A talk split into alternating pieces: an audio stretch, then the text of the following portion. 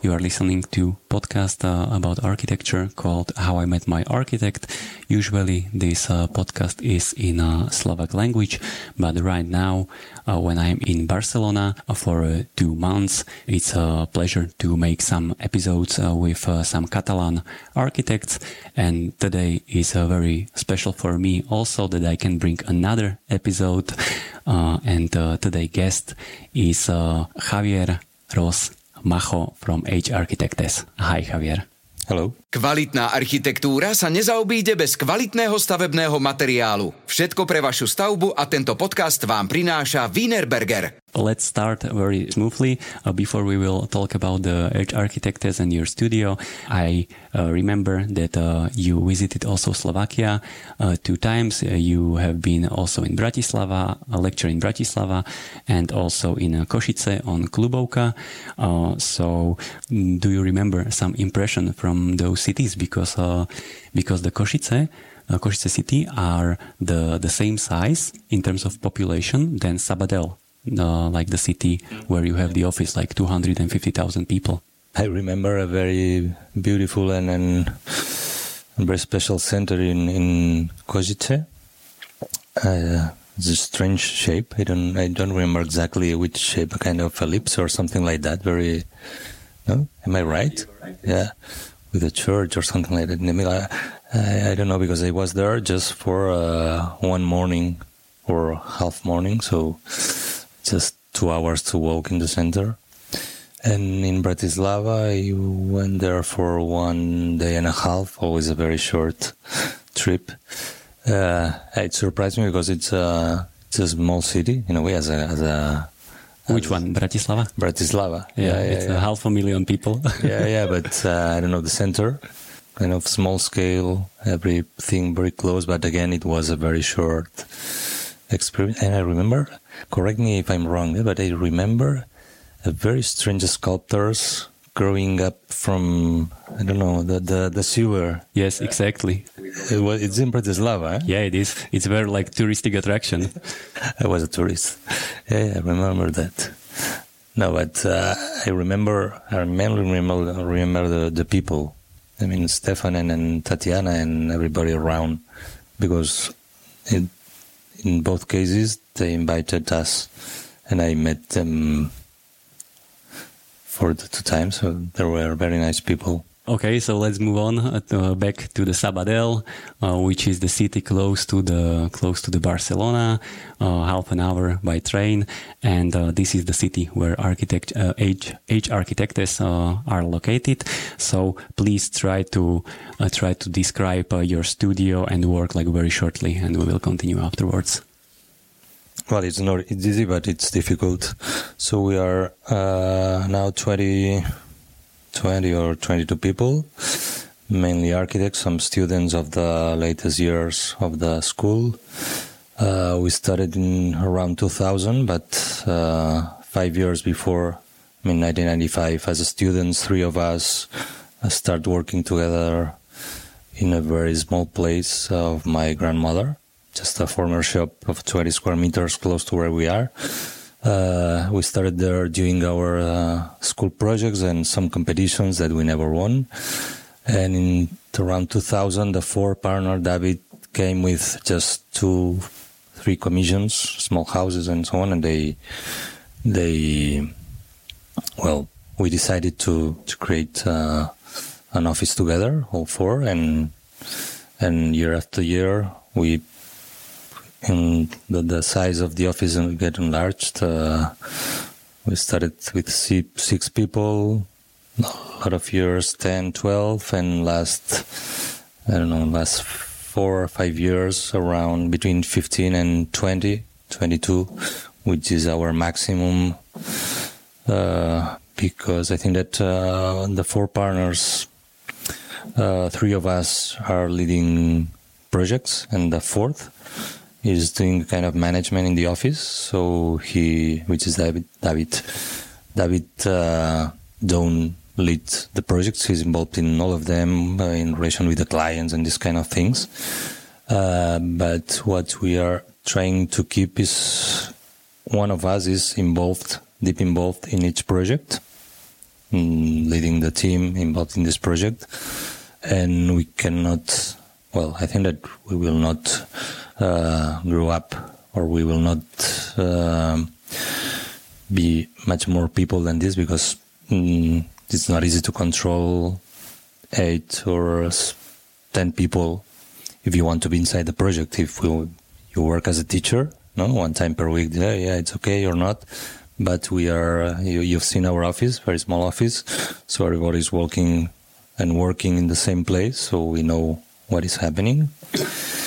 And uh, one particular thing in our office is that yeah we design here in in the in the studio but then one time per week or something like that depending on the rhythm of the construction we visit the site of the construction controlling what is happening there and changing the design if necessary. So we are very involved also in the construction.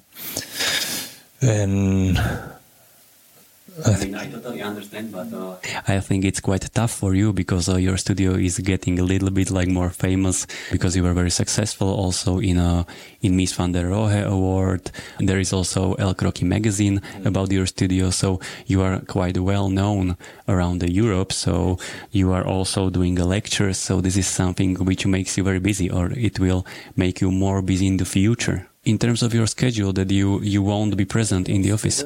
Uh, yeah, and also we we teach. Three of us are teaching in usually in the schools from Barcelona, the small one and the big one, the biggest one. But for the last two years, uh, Roger was teaching in in Zurich. That means that uh, not each week, but uh, two times per month, he spent uh, two or three days teaching there and then we have lectures and then we want to stay in the office so yeah but the thing is that after 23 25 years working together we have uh, architects working with us uh, we have monse working with us for 17 years maya for 10 or 11 then we have uh, four five or six architects that have been working with us six, seven, eight years. So we are trying to keep the people uh, for uh, the maximum amount of years.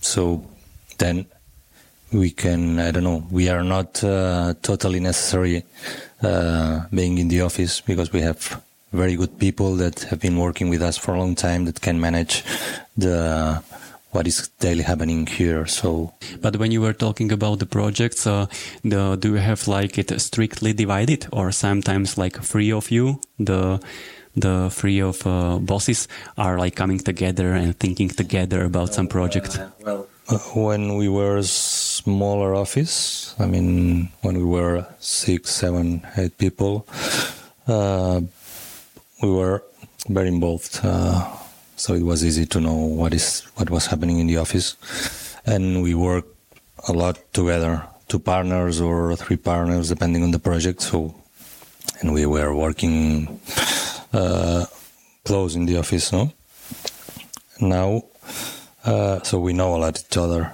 and now we don't need to discuss a lot to do the right thing in terms of architecture. We don't. Yeah, it's always uh, interesting to have and to to share opinions and discussions. So it's very important, but we are in, always in the same direction. So, and and what we are doing now, and I think that we started doing that uh, during the pandemics for the last three or four years.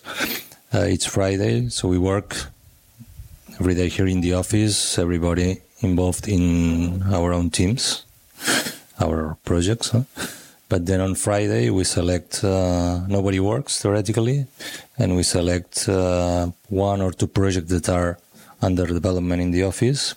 And then uh, we hang all the drawings and models and then renders and so on. And we do a kind of um, uh, brainstorming where the people that is working in this project uh, works in Friday on Friday afternoon, and the partners and and uh, the Monse and Maya. So we are around eight or ten people discussing two projects all together. So it doesn't matter if it's a building under construction or it's a, a competition. So Friday afternoon, it's the best way to share what is happening in the office. But the daily situation, it's uh, more um, casual. So we never plan meetings. We had with the partners, we met when we have lunch or with some spontaneous discussions in the office, but it's very random, so it's not planned. So I think that all of us know what is happening and can give opinion on that. Okay. So let's uh, talk a little bit uh, about your design approach because uh, I was reading that uh, you are trying to avoid repeating and always try to invent something new, which is quite uh, quite common for architects. But what does it mean, especially for you? Well, I think that it is important to understand that when we when we became architects between 1998 and 2000, here it was easy to to create an office of architecture because there were a lot of work. So it was easy to have uh, small or bigger commissions. And we started it with very small commissions, but with projects that uh, that were almost all of them built. So after the school, we started building uh, uh, very fast, and till today we are always uh, building. I mean, this is our second school, so our approach, I think that uh, changed a lot when we started uh, constructing our projects, and we changed our mind. And at certain moment, uh, before it was more not fashion, but we had a strong crisis in Spain in 2007, 8, 10. Uh, and it was necessary to deal with uh, the cost of the the buildings, the efficiency in terms of sustainability of energy.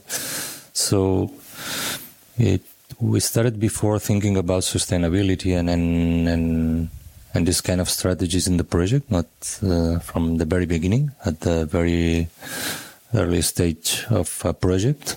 So it was easy for us to deal with this situation of crisis. It was natural. Uh, and I think that after that, till 10, 15, uh, we continued still having always private homes to develop a kind of laboratory to to discover new things and to to investigate uh, kind of inventions, more or less. But we won several competitions, um, one or two per year, for bigger buildings, public ones. So we have this duality of uh, private homes as a way to investigate and to grow up a lot, uh, understanding how to convince uh, a client which is very important. And it's very difficult to to convince a client that is doing that uh, who is doing their own house. So it's very difficult to to manage. It's a very stressful situation, so it's not easy. So, but we learn a lot doing that. But on the other hand, we had uh, we have uh, public commissions in in Barcelona, but around our area, and I think that till today we have a very good balance between small private now mid-size private, but also public. So we have a lot of uh, different kind of clients, and it means that we have different kind of projects. I think that we are not expecting to create something new always doing kind of inventions. It's just what it happens is that our moment in time is different, but also the conditions are always different because the the client is different, the plot is different, the regulation is different. So it's it's always different. So, and different situation creates a different answer, a different building. So it's. And after the crisis, you started uh, to think uh, more about the sustainability and ecology. I was also reading in uh, in El Croquis um, that uh, you you prefer uh, do this ecology uh, through architecture form, then use some active system. Yeah. Well, because uh, a passive system, uh, it's more close to, let's say, architectural decisions, no? Because if you, I don't know, if you are a very good designer, a very good architect, and you cre- you create your own, I don't know, a house, no? Mm, in terms of space and material and whatever, uh, and then you can add machines to improve the temperature of the air, for example. But they are a bit out of architecture, and they create uh, kind of artificial comfort. So we don't like this artificial comfort that goes uh, on the opposite way than the seasons, but we are only interested. So we are not interested in sustainability. We are interested in architecture that creates the best atmos- atmospheres to live. Then, I don't know if we work with a very high space. We have the acidification of the air, and, and if we open a window on top, we are renovating the air of the whole space. So we have a, a space that helps uh, the temperature inside and, and creates a more natural comfort. So, and is related to the to the speciality.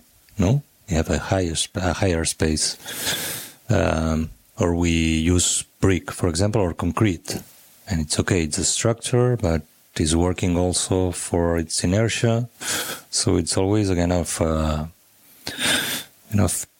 total architecture where everything is working in the same direction. Also the sustainability, but the light and the matter and, and the the way of using it. So everything is working in the same direction, and it's not interesting or possible to separate sustainability, materiality, mm, space, light, use. So everything is the same.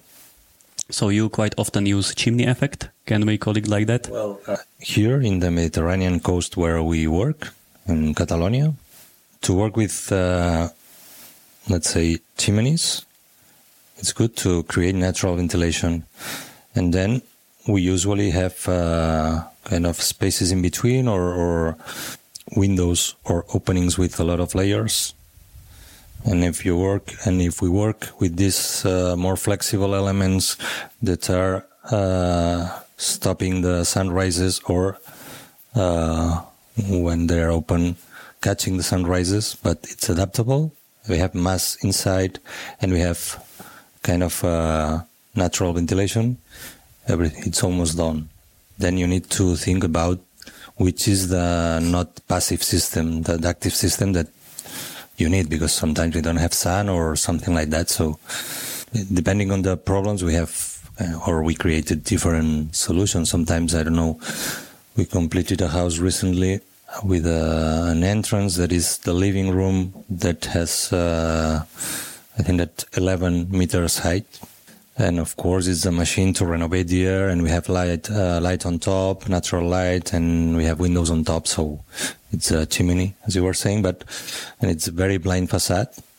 So we start, and the starting point was how to create a buffer uh, to separate uh, the noise that we have in the street and uh, and the rooms of the house. So we create this kind of atrium that is the tool to to manage the air of the house. And you get inside and you face uh, kind of a four or five uh, stories uh, house, and you, you, have kind of inner facade, and you have the staircase that is uh, around uh, the main space of each floor. So it's a kind of performance. It's very special, and then it's a place to stay. It's a place for parties, and it's the place to rest. But still is the the place to create good conditions of comfort, and not only um, in terms of climate, also in terms of acoustics. Huh? So in general, there are, there are a lot of strategies that are mixed to create a very specific space or or building. Hmm? Let me say some uh, specific example from your projects when we are talking this uh, uh, thermodynamic uh, effects and chimney effects and everything. Uh, your project uh, winery next to the church, which has like a quite complicated uh, five layer walls with the small pool above and you are working with the moon and daily sun and it this is like a very complicated and at the end it uh, works well apparently. But uh, let me ask you who is uh, inventing these unique solutions? Because it's uh, really tough to come up with this idea. Yeah but the the, the main concept is very simple eh? it's about mass and about height so create a, a very a, a very big hole 10 meters high or something like that and then we have a lot of mass. So this this is the principle, and the challenge was so you know that uh, the tanks that we had in the middle of this space uh, have a system to change and to and to control the temperature. So it's not necessary. It's not necessary to create good condition to the space because they have machines uh, to create the the the precise temperature that that they need.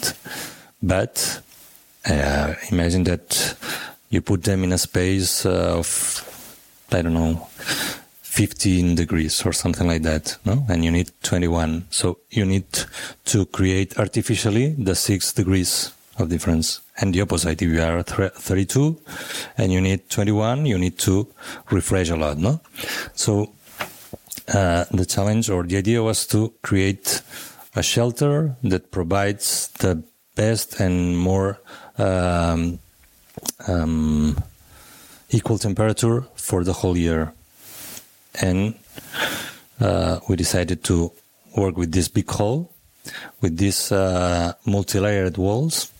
And the thing is that the air, when it's in the bottom, it goes up because when we the temperature gets high, the air goes up, and when it starts touching the ceiling, there we added a lot of uh, walls. So it means a lot of surface, surface touching the, the warm air. And then it gets, and we did simulations and so on with uh, engineers and, and architects that has the knowledge and the software to create simulations. And we discovered that when the air arrives to the ceiling and the temperature goes down, it don't fell down vertically.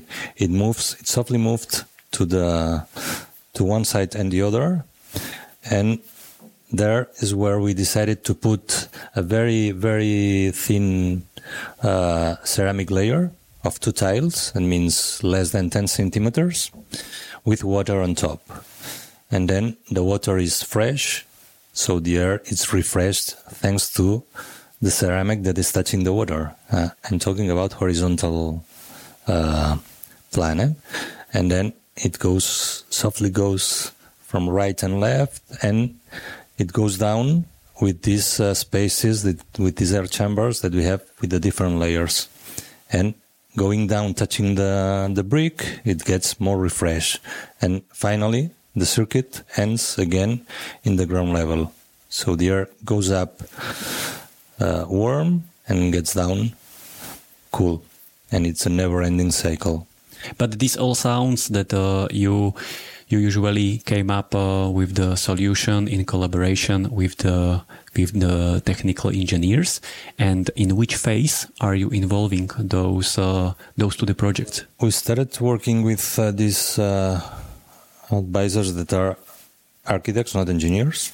So the engineers calculates the numbers. What do we need? Uh, when you want to solve the project with the architectural form and uh, try to avoid the technic uh, the the technical systems, this is uh, needed from the beginning, right? Yeah, uh, as I was saying, in 2000, around 2010, when we started doing competitions for public buildings, we used to work uh, since the beginning with uh, very special advisors that were, I think, that architects that had the knowledge and the software, and where it was. It's an office that it's it works only in sustainability, and and now, so we started working with them, and they were nobody knows them. And we sit in the same table, and in the first meeting of, of the competition, and then they propose it very not naive ideas, but very sophisticated of the ideas of uh, I don't know how to put uh, uh, a strategy to reduce the energy consumption or to create a natural comfort and blah blah. blah. And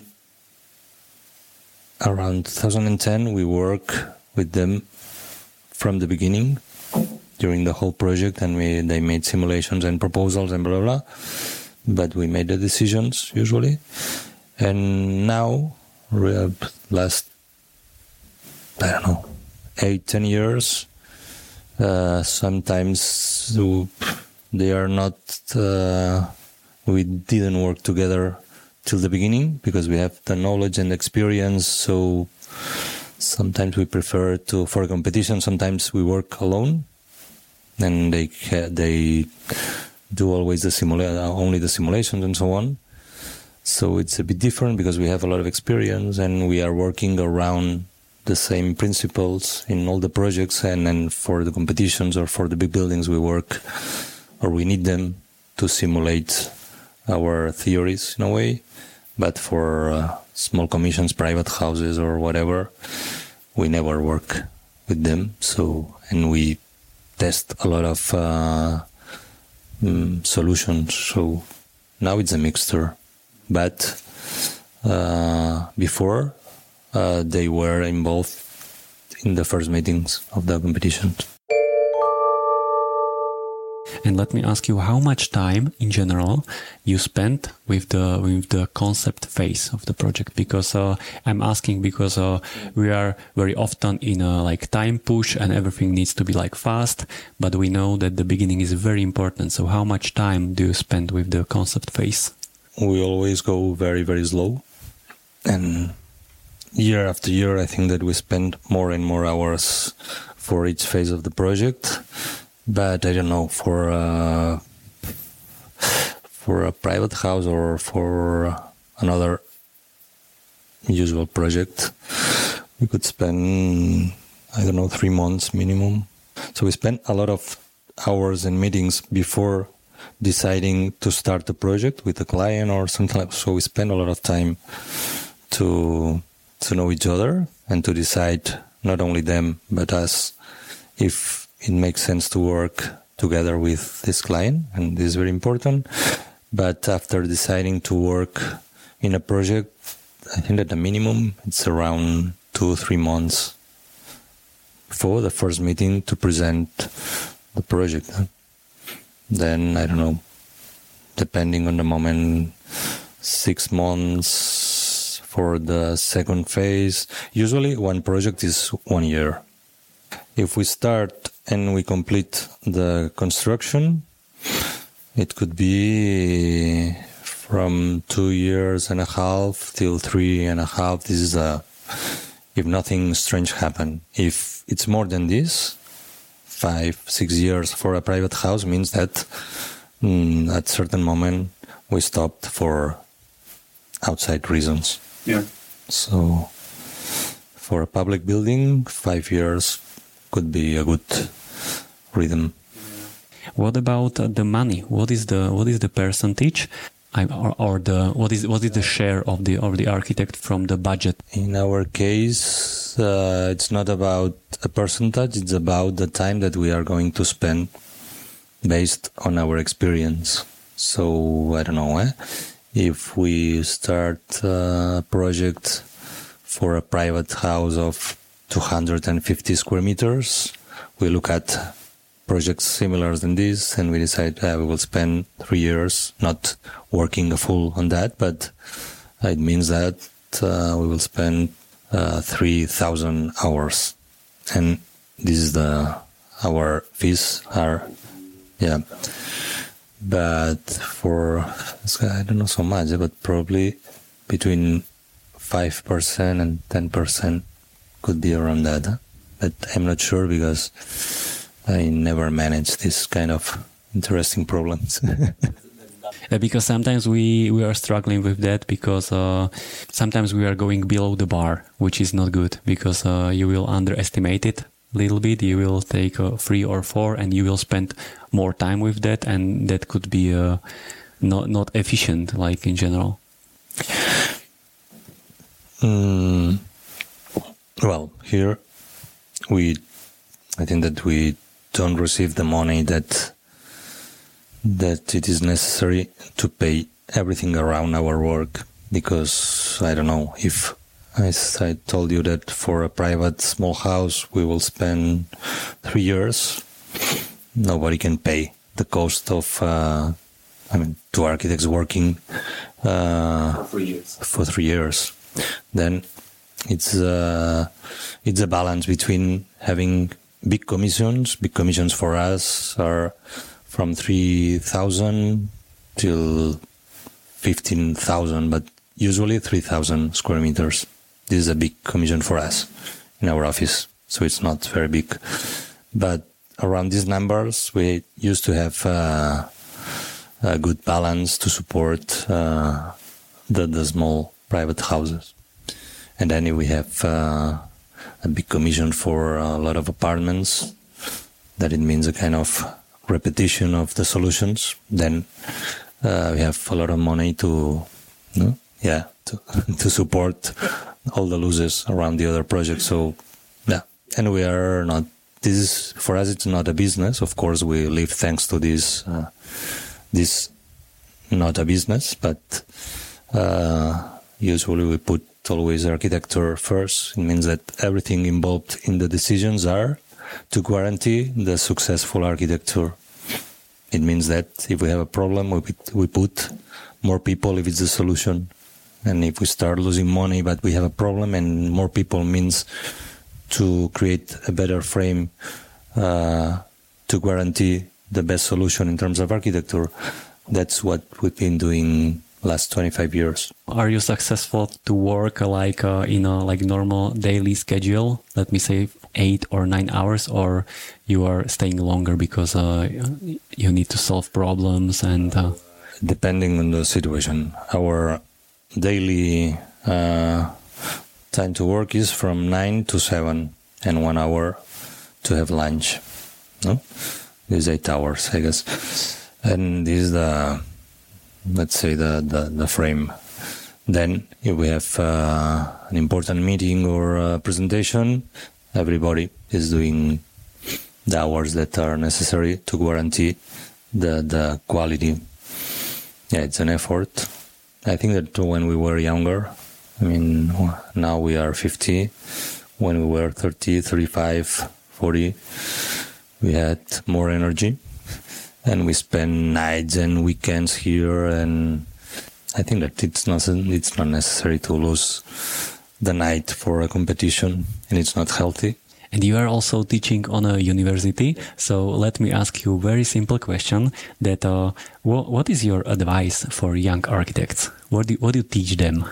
Uh, it's not easy, but in general, for me, there is no secret to work a lot.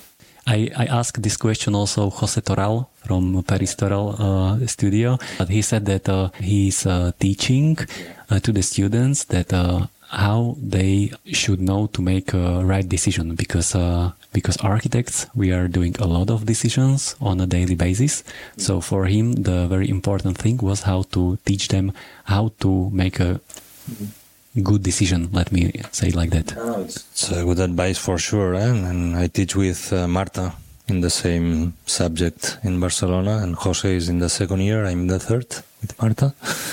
Uh, yeah, yeah, of course, but for me the secret is the the ones that works more after I don't know how many years they are the best because usually they love architecture, they love everything around architecture, so and they want to make the best decisions for the project, but it is necessary to work a lot. And we worked a lot. Now mm, we reduced uh, the time that we spend here in the office, but uh, we worked a lot of hours from 8 to 10 each uh, day of the week. Uh, we live here and we spend nights, so uh, probably it's not necessary, yeah? but uh, also at school, I prefer always the the students that work more I mean, I can imagine this approach uh, because it is uh, your studio, let me say it like this. But uh, imagine, would you be able to spend this time if you would be uh, an employee for Harquitectes or some other studio? Would you spend like uh, from the early morning to the early early evening? Yeah, it's different, but uh, the secret is to create the frame where everybody feels the the projects as their own projects. So the first day that you arrive here, you are not the last in the queue, but you are the last person arriving here. So in front of you or around you, you have uh, architects with 25 years of experience, of 17 years of experience, of 10 years of experience that spent a lot of hours and part of their life creating buildings. If you want to do it, you need to feel that, well, we need to create the frame to involve the people in the projects. And of course, we need to respect them because now young people, I think that they are not looking for the same things. They want time to live outside the office, and it's okay. It's a sign of the time. Uh, but and we try to create this frame where also the young architects, I mean, 20 years older, uh, younger than us, have responsibility in the project. So we went to visit the construction and they help us or we made decisions together. So they are inside. And if you have uh, responsibility and you want to have responsibility to make these good decisions, mm, we as uh, founder uh, founder partners uh, are trying to create a place where everybody can grow up as architect. And it's not easy because 22 people means 22 lives with a lot of problems outside the office. So also for us, eh? so it's not easy to have a good equilibrium. But if you understand that it's at least it has the same importance than a good building to have a good team, you are in the right way to to create a, a good office where young students, young architects, um, or architects with more experience can be more and more involved. And previously, we were a little bit avoiding a uh, topic of materiality of uh, the buildings and the projects. This is quite uh, also significant for you how to work with materials, how to how you are showing the materials, their structure, their like original structure. So, could you say uh, something a little bit more about that? Yeah, as I said uh, another question, we started uh, building small buildings uh, in the beginning, 2000, and we we learned to face, let's say, the real problems outside the school mm, with the clients, with the developers, with constructors, with uh, a lot of uh, people, and at certain moment, just before the crisis, not after the crisis, just before the crisis, we started working with the material in a different way trying to create uh, spaces that are the structure, so what we call space as a structure. In the crisis, we I think that it was necessary to to keep only the the necessary things. A lot of things involved in the idea of being very efficient. Uh, on everything around a project and also on the material on the material then we start working with the structures that were also facades inner or outside facades uh, that has a very specific uh, specific behavior in terms of uh, of how to create comfort with materials with inertia or very light materials I don't know um, we understood that uh, it was necessary to be very efficient, to follow the rules of each material to create not the maximum amount of space using the less material possible, but this kind of strategies to mixing uh, the idea of efficiency, but never forgetting that we need to create very good spaces. So I think that the use the way that we use the material was very connected also in the in a way to create kind of language, also in terms of aesthetics. So mm, I think that now, or the last 15 years, we are always using the less materials possible to create the maximum things. Then also to use or to never use fake materials. If we use brick, it's brick that it's not being brick usually, or concrete as a massive uh, structural element, or wood, or whatever. We are always trying to show all of them inside and outside. Uh, if we create uh, chimneys or buildings that are kind of chimneys, we follow the logics of how to create this chimney, and this becomes a facade or a roof or whatever.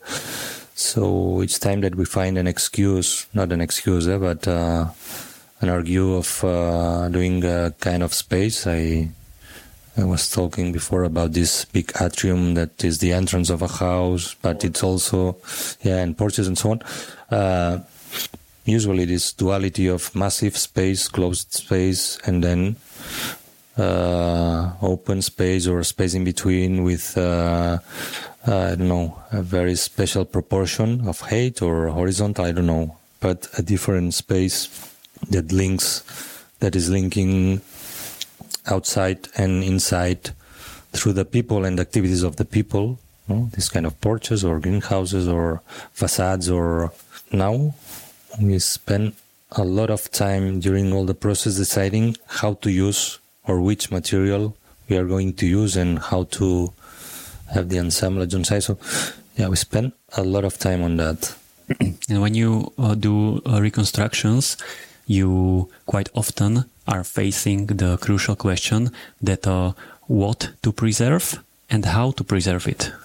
Mm-hmm. And what to add. No? So, yeah, yeah, sure, because, uh, well, it's like to work uh, in a in a very beautiful landscape. To, you need to understand the potential and the way to do something there, but with a preexistence, uh, you need not to look at the landscape to understand what do you have there and how you can use it, what it is necessary to demolish, what it is necessary to add, which is the best way to add and to mix, integrate this collage effect where new and, and old are doing the same function, structural. It's interesting because you are doing one thing using a hundred uh, years material, but adding a new one, but using the same logic. In this case, we have a brick of uh, the the the 1928 year and bricks of the 2015 and they are working in the same way. Yeah, because sometimes the Heritage uh, Institute uh, wants to like preserve everything or almost everything, but uh, sometimes it's uh, counterproductive. It is very important to understand and to know everything around the building, but it also it is also important to take distance at certain moment, losing a bit the respect to make radical decisions to improve the building that is that a new one. So we, it's a balance between have respect and to be radical, to demolish part of it. And then, of course, you need to deal with the heritage architects or people, and it's not easy because they are usually looking back. So the value is the first day of the life of this building. They want to restore 100% the building as it was. And we have zero interest on that. So we prefer to keep the age of the building, 100 years old building. For us, it's a super powerful thing to be expressed. And we are not worried about the past. We are only, only looking through the, to the future, no? So, and, but again, we need to convince them right now I'm in Barcelona for two months, so I would like to ask you a couple of questions about the city. Let me ask the the first one. Um, connected to Eixample like the urban structure, which is uh, very specific and quite unique. This is like a identity of uh, Barcelona, Eixample. And uh, but what is your opinion about uh, how does it work? What are the positives and the negatives? Like very in a general. Uh, well, I don't live in Barcelona, so I don't have the experience to live in there, but uh, I'm close to Barcelona and I'm architect. Uh, for me, uh, the the a strategy is I like it so much. So it's very interesting because you know that it's a way to link uh, Barcelona, but all the villages around Barcelona. So it's a grid that connected Gracia and Sants and, and very small neighborhoods around that were separated. So the grid of Eixample uh, connected all this big Barcelona. So it was a very good strategy. Then more in detail, uh, I mean the, the grid itself, the, the each block, the chamfered blocks are. I like it also so much because, yeah, usually all the Eixamples and, and Sabadell also it's a small has a small Eixamples were squared uh, blocks, and it's okay. It was the usual way to do Eixamples, but the chamfer creates uh, a big space uh, around each block, four times per block. So it's very special in terms of uh, this empty space that is uh, totally repeated in all directions of the grid, and that makes a difference in terms of urban space, street and and this kind of it's not a square because it's it's a, a cross of streets, no. So this is very special. Then, uh, in theory, Cerdà planned to build just uh, two streets for each block, only two, not closed uh, blocks. But uh, at certain moment, they started uh, occupying all the ring to to take advantage of to, to make more money. So none of the of the blocks are like uh, Cerdà Planet, and it's worse, but it's more dense. It means that more people can live there, and it the orientation, which is 45 degrees, it's also very smart here. It's 45 degrees from south, so you don't have north facade. It's always northeast, northwest and then you have southeast and southwest, and then the chamfers are the difference, and then the the inner block is empty, theoretically for gardens. Last 25 years, uh, they are, I think, the municipality are trying to to get more gardens inside, connected to the streets and so on, but it goes very slow. The process of uh, making them greener, and now for the last five years or something like that, they are starting doing these superilles, these super blocks, adding uh, nine blocks, I guess, and they are testing if it can work or not. There are good things, but still some doubts about uh, because they have a lot of cars and and it creates uh, problems on that. But probably the strategy is to take out the cars from the city, creating parkings around. I don't know, but this is happening now. Uh, but in general, the landscape that uh, Eixample crea- uh, creates, I think it's super good. Like uh, it's better than Paris or other big cities in Europe. It's very special because of the, the proportion and the non-hierarchical streets, but sometimes you have larger streets, so it's a mixture of uh, hierarchy and then not hierarchy. So it's I like I think that concept conceptually it's very potent, powerful, but also as a city to live, I think that it's super good because there are some exceptions like the the the old uh, parts of the the villages in the center of Barcelona, Raval and, and Gothic and so on, and Ramblas. So there are a lot of exceptions in this uh, infinite grid that creates a very powerful spirit for a city, I guess. Mm. When I was reading about the, the urban structure of Ildefons Cerdà and especially about the chamfering, the corners, uh, I was reading that he kind of predicted because it was made in uh, in the middle of uh, 19th century yeah. uh, when there there were no cars. Mm. So with chamfering the blocks, he kind of predicted that the cars will come. I'm not. I don't know if it is true or not, but it works. No, no, it, it was like that. I guess I'm not an expert, eh?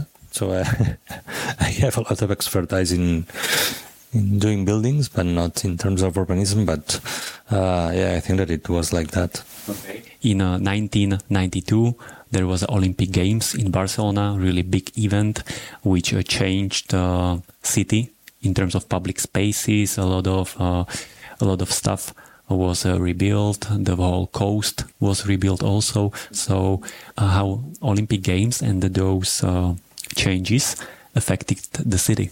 I think that it affected uh, in two directions. On the one hand, it affects the city uh, and it became more touristic.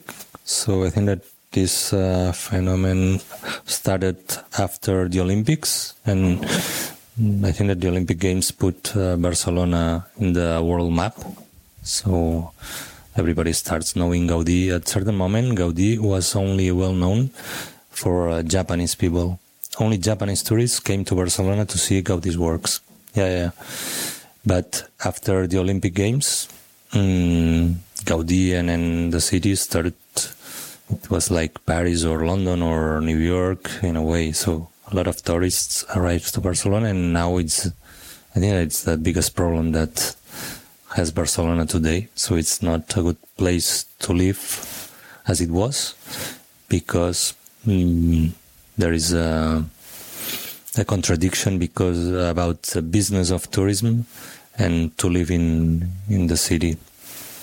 And on the other hand, in terms of uh, of uh, in urban scale, no? what happened in Barcelona for the Olympics, I think that it was a good change because they the the city arrived to the sea, to the beach, because the city grown up uh, uh, inside, not facing the sea. The sea, the the beach was for for uh, industry and whatever, not for the people.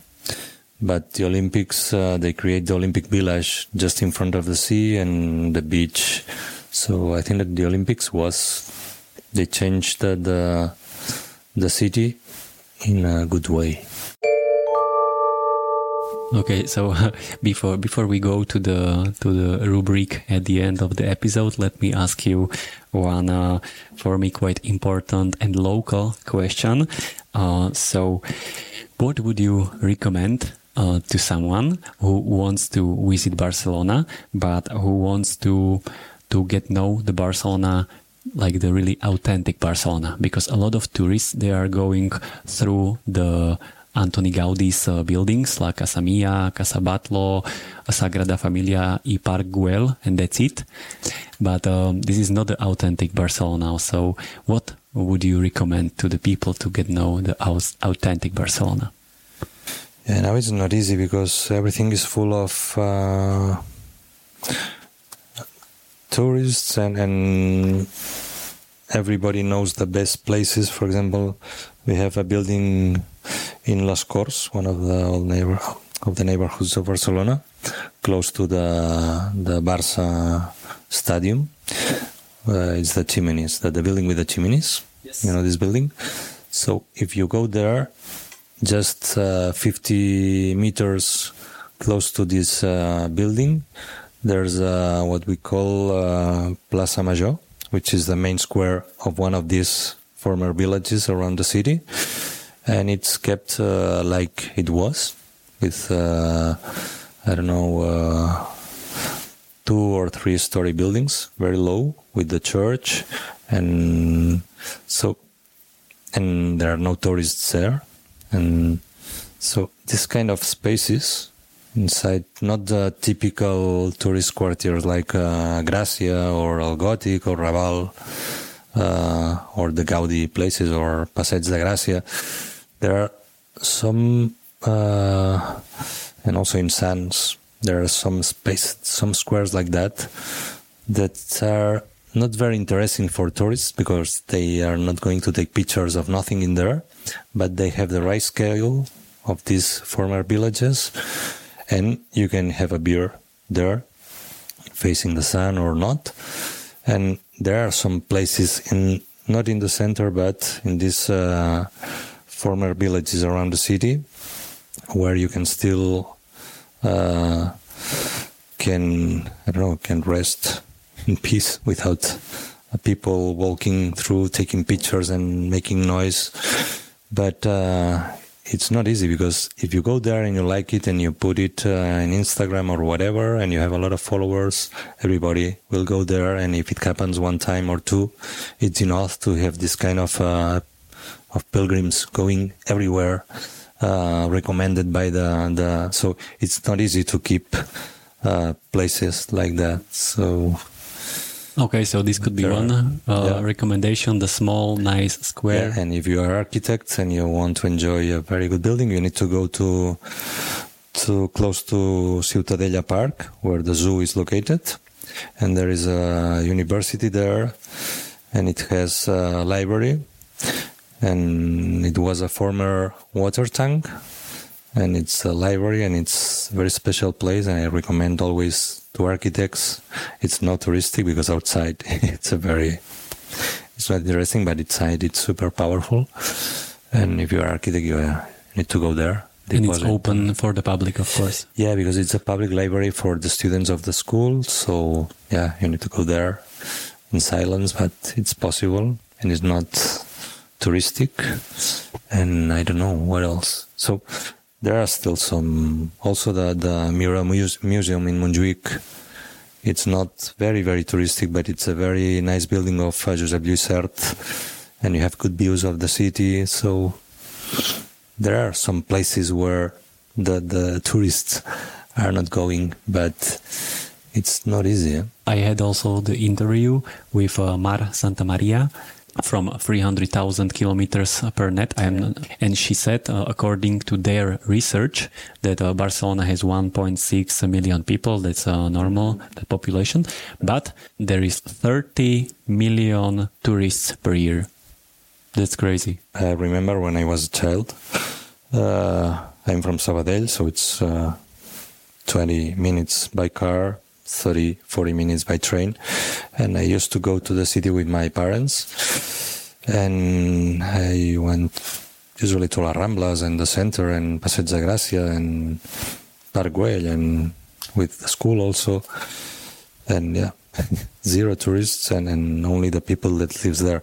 Yeah, uh, for sure. Mm, Barcelona will be a touristic city, so the challenge is how to deal with that uh, for the people that lives in the city, and also for the tourists. So find a, a nice place to to be to stay.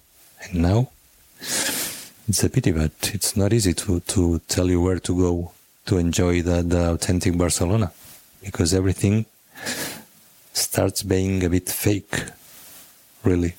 So everything is looks like what it is supposed to be, or but not not very authentic. Of course, there are still very good restaurants and very good bars, but what was uh, interesting before is that everywhere you go, you have a very special mm, dish or place to be, and now everything is fake.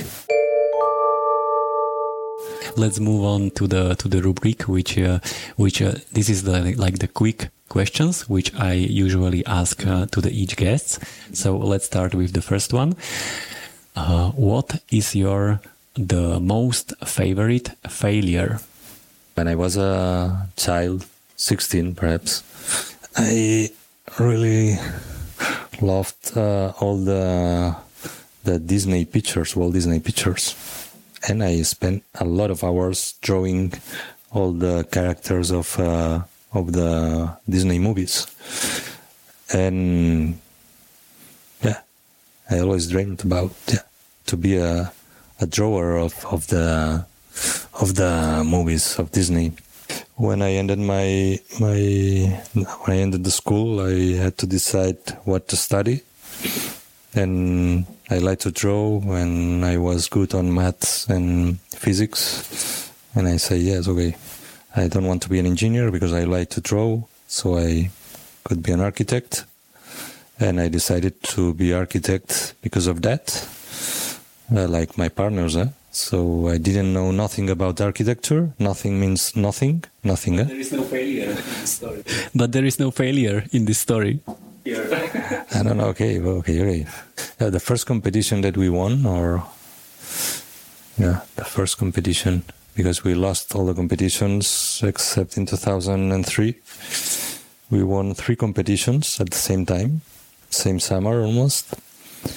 Uh, commission for Square in the north of Catalonia, the Pyrenees, in a golf club. We won the the main building of this uh, golf club, and we won also a very big auditorium in Menorca all of them at the same time. And we didn't build any one of these buildings. And for the golf club uh, building, we spent, I think, that two years designing all the project. And when we were going to start building, they did an elections and they, for surprise, the president lost the election because they they had a kind of uh, com- complot in English. I don't know. And also for the auditorium of Menorca, they they had elections also, and they changed the party, and it was discarded. So we won three competitions in one year, our first three competitions, and none of them were developed. This is a failure. We did a lot of competitions after this uh, failure, and again after five or six years, we won again three competitions at the same time, same year, in 2009, and all of them are built. What is your the worst personal feature? Uh, I like a lot to do things alone. This is not good. Huh? No, because for example, in my daily life, no, here in the office, I al- I'm always doing things with uh, teams, working with a lot of people, discussing. Uh, what is your the best uh, personal feature? I don't know, but uh, for example, I have a lot of doubts, but at certain moment, I have a clear idea of what do I or we need and then I can defend, uh, strongly defend uh, uh, concepts or projects or whatever, because I can convince now, eh, not 25 years before, but I'm ready to convince. After after convincing myself, I can convince uh, not everybody, but uh, and all of my partners. Eh? This capacity of uh, if we have a clear idea, we can uh, share it and we can convince in a positive way, eh? not as a, as a dictatorship, because I know that it's the best option, so it's easy for me to convince somebody for the best. Flat or house? Uh, house, yeah. House? Yeah. Why? Well, I lived in a flat uh, 29 years and last 20 years I lived in a house. Well, it was a refurbishment of 2001. So, but now I'm refurbishing it. Now yeah. I started today. Really? Yeah, yeah. After 20 years, now I have three kids. Uh, I'm doing again my house. No, I, I said house because if it's possible and if it makes sense in your context, it's a good way to to enjoy the the not nature. I mean, not the landscape, the sky and the weather and the seasons and but nature not as uh, in a romantic way. Eh? What is your the most favorite food? I like pasta with a lot of uh, different different ways of doing pasta, but in a lot of ways. Let's talk about the traditional Slovak candy, kavenky versus cacao rezi, which you uh, have tested before the before our episode. So please, Xavi, tell us which one do you prefer, kavenky or Very easy. Yeah, I know it before, but I tested and then for sure I can read cacao B. Cacao B? Cacao be, Cacao B. Cacao B. rezi. Yeah. Okay, so now we are at the end. Let me ask you the last question. Um, the question is connected with fashion because uh, I'm sure you know that uh, we, like an architect, uh, we like to to wear black clothes. And uh, why do you think that uh, architects wear black? I don't know, but it's curious eh? because sometimes uh, we usually have a kind of summer festival, architectural festival, and it happened twice that uh, at the same time, same building, close to Nobel Tower, there were uh, the Fashion Week Barcelona and the architectural architects party, and if you went to the architects party, everybody were in black, and the Fashion Week party it was super glamorous, full of colors, and was uh, I don't know, but yeah. And do you wear black, for example? so I prefer uh, gray, black, or dark blue, for example, rather than red or green or. But uh, usually jeans or short like today. But I'm not, and I think that my partners are not worried about how do we dress. There is no right uh, right answer, of course. And It's mine is opinion. very boring, I guess. Um, just a little bit, but yeah, yeah, yeah. sometimes this happens, but Yeah, sometimes sorry, at the end, uh, no, it's fine. I know that uh, at the end uh, someone will come up with super nice uh, answer. So I'm not going to torture you, but uh, if you want, you have uh, one more try. no, uh, really, I don't know why. Yeah? So I'm not going to give you uh, an interesting answer. But I think that the architects are usually copying other architects. So at certain moment, somebody decided to wear black, and they are doing the same. Architects are usually copying. Very unique, very special. okay, Xavi, we are at the end. Let me thank you. Uh, it was a pleasure that you found uh, the time for me and for the for the podcast, and uh, I hope the the listeners will enjoy it also. So thank you very much. Oh, you're welcome. It's a pleasure for me too. Gracias. Another. Kvalitná architektúra sa nezaobíde bez kvalitného stavebného materiálu. Všetko pre vašu stavbu a tento podcast vám prináša Wienerberger.